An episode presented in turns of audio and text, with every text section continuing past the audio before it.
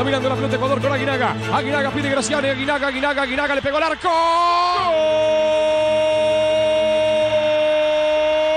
¡Golazo!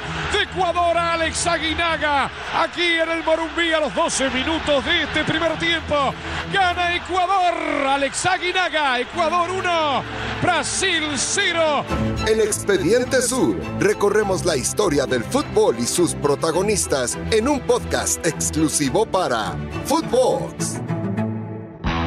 Bienvenidos como siempre, estamos comenzando un nuevo capítulo, un nuevo episodio aquí en Expediente Sur.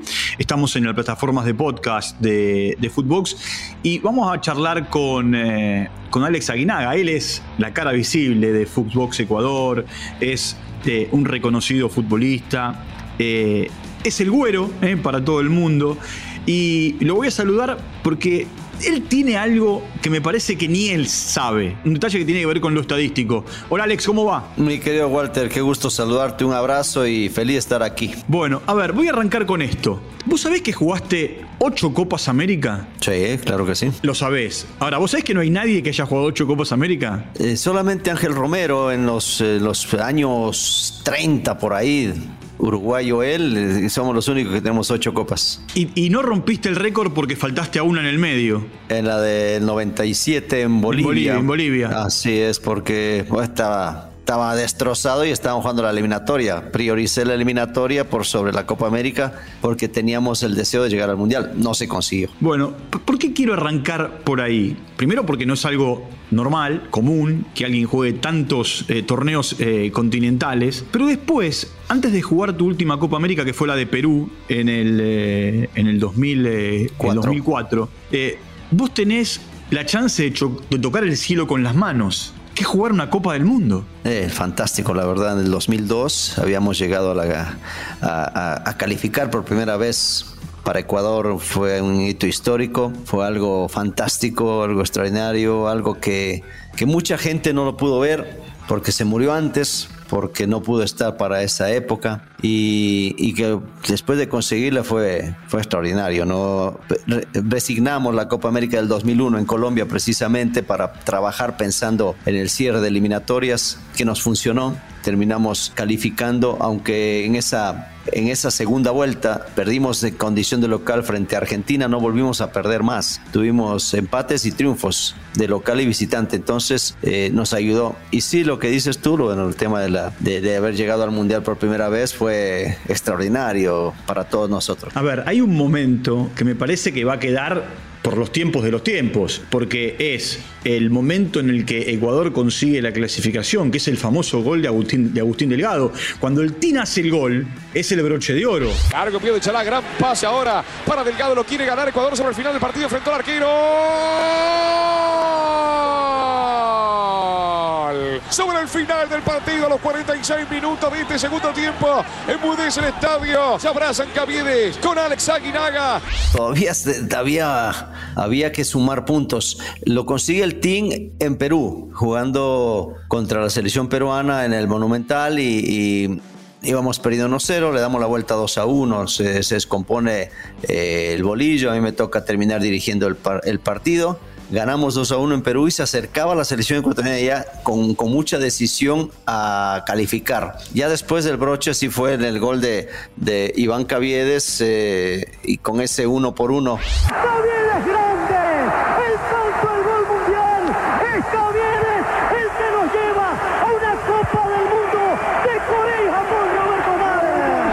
Es el penúltimo partido fre- frente a Uruguay, en el cual asegurábamos matemáticamente la calificación al Mundial y terminamos en segundo lugar, únicamente atrás de Argentina, que sacó o sumó una cantidad de puntos impresionante y que nosotros estuvimos por arriba de los 30 puntos, 32 sumamos ese, en, ese, en esa justa eliminatoria. ¿Por, por qué, por qué quiero, quiero meterme en este terreno? Porque ustedes abrieron un camino.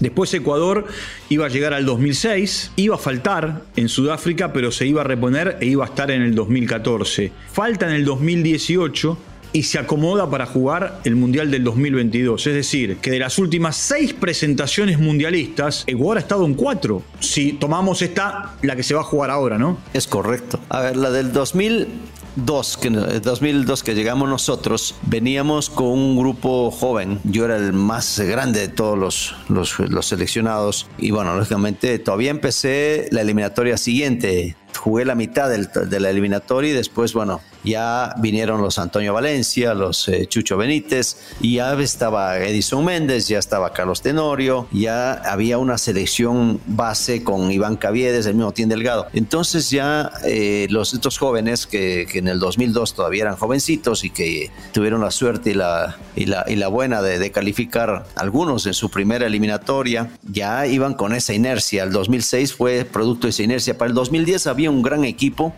no se redondea por diferentes circunstancias, el cambio de entrenador, eh, eh, no se cierra bien la eliminatoria y terminamos un partido perdiendo en, en, Quito frente a Uruguay, que fue la que prácticamente saca a la selección ecuatoriana de la posibilidad del Mundial del 2010. Se recupera para el 2014 y en el 2000 con otro entrenador, eh, Reinaldo Rueda, colombiano, y para el 2018 cambiamos de, de idea, vamos a la línea argentina con Gustavo Quinteros, arrancamos muy bien, con 12 puntos en los cuatro, en los cuatro primeros partidos. Sí, claro. Ganando la Argentina en Argentina. Yo creo que viene un poquito la soberbia, se cree más de lo que se tiene, se apuesta a los jugadores que estaban en ese momento en buen momento, hay que decirlo, y creen que van a resistir los dos años. No se trabaja más, se apuesta al grupo, se apuesta a, a, al cariño, al, al, afecto, y se olvida del trabajo que viene atrás, ¿no? que tienes que seguir haciéndolo. Y ahí se cae la selección. Para este 2022 se arranca mal, porque se arranca con un técnico español, Jordi Cruyff, el hijo de, del gran Johan. Sí, que, y... perdón, que hace, hace, un punto ahí, que no dirigió sí. ni un entrenamiento. No, no, no, fue la presentación y nada más. No hubo, bueno, se hablaba de que dejaban todo armado y cuando llega Gustavo Alfaro no había nada, en realidad.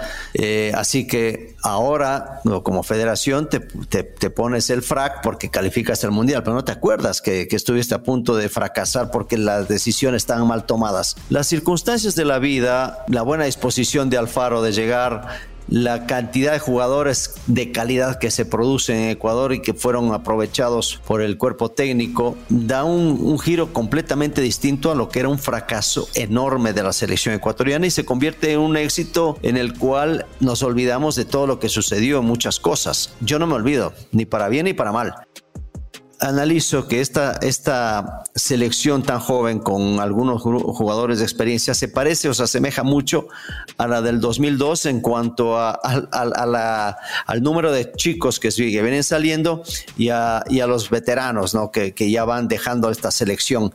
Así que nada, hay que decirlo que ha sido exitoso estos 20 años desde el 2002 al 2022 con cuatro de seis en, en, un lugar en donde estamos hablando de que Sudamérica hay tres campeones mundiales, donde Colombia, Chile, Paraguay y el mismo Perú son selecciones que por tradición estaban por arriba de Ecuador. Y bueno, Ecuador se ha metido en ese grupo. Alex, eh, Alfaro cuando llegó lo miraban de costado y hoy es... Eh eh, a ver, el dueño de todo eh, es alto, rubio, eh, sí. usa los, mejor, los, los, mejor, los, mejores trajes, los mejores zapatos y todo el mundo lo escucha cuando dice lo que dice en esa famosa arenga post clasificación. Fueron cazadores de utopías imposibles porque nadie creía en Ecuador y hoy Ecuador está de pie. Hoy Ecuador dice presente al mundo. Bueno, yo, yo no, no, no compro humo, la verdad. O sea, la verdad, yo no compro. Eh, sigue siendo para mí el Alfaro que llegó, trabajador. La arenga para mí muy política, le gusta, le gusta hablar, eh, hay sí. que decirlo, trabajó en los medios, sabe, sabe expresarse y sabe, sabe vender el, el, el producto sabe vender el producto para no decir vender humo, ¿no? Porque a la final suena como suena como si fuera falso. No es falso, simplemente vende bien el producto. Y el producto se llama Gustavo Alfaro y, y trata de hacerlo bien, aprovechando los momentos en que tiene que hacerlo.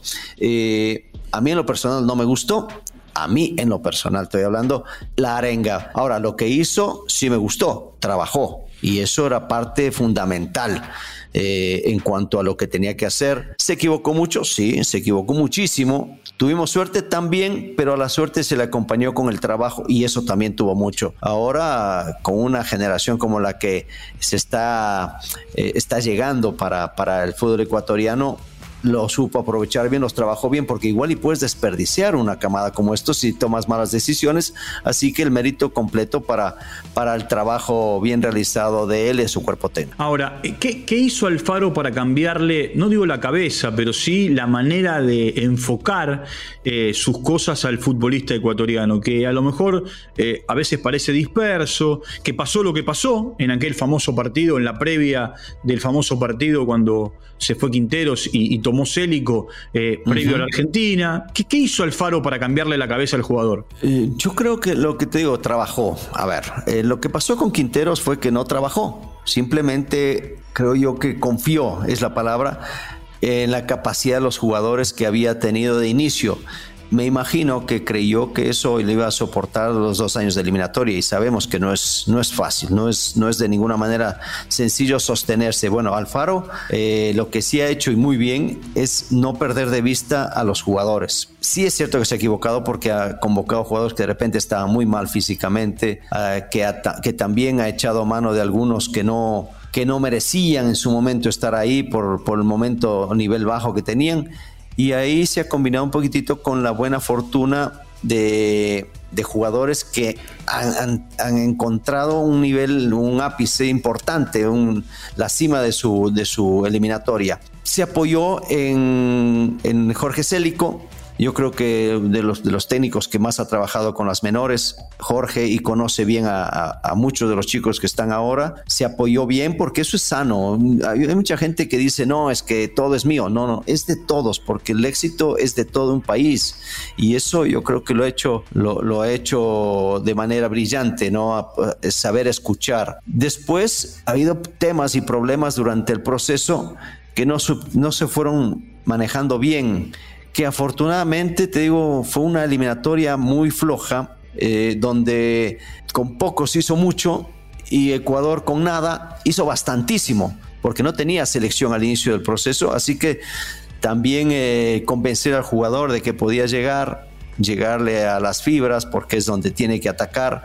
Pocos jugadores querían integrar la selección ecuatoriana, no había confianza en la federación y a la final yo creo que fueron armando primero un, un, equipo, después un grupo y termina siendo una familia, que eso es lo que, lo que se ve en la cancha. Bueno, en el final, para una respuesta eh, más emocional que, que, futbolística, tuviste una gran despedida en el Estadio Atahualpa. Tuve una despedida que me la organicé yo mismo, o sea, realmente, eh, yo no, bueno, te digo que yo no lo quería hacer, me convenció un amigo, me dice, vamos a hacerla, te lo mereces y tal. Le digo, pero es que no me interesa, ya me despedí, ya, dejé todo atrás.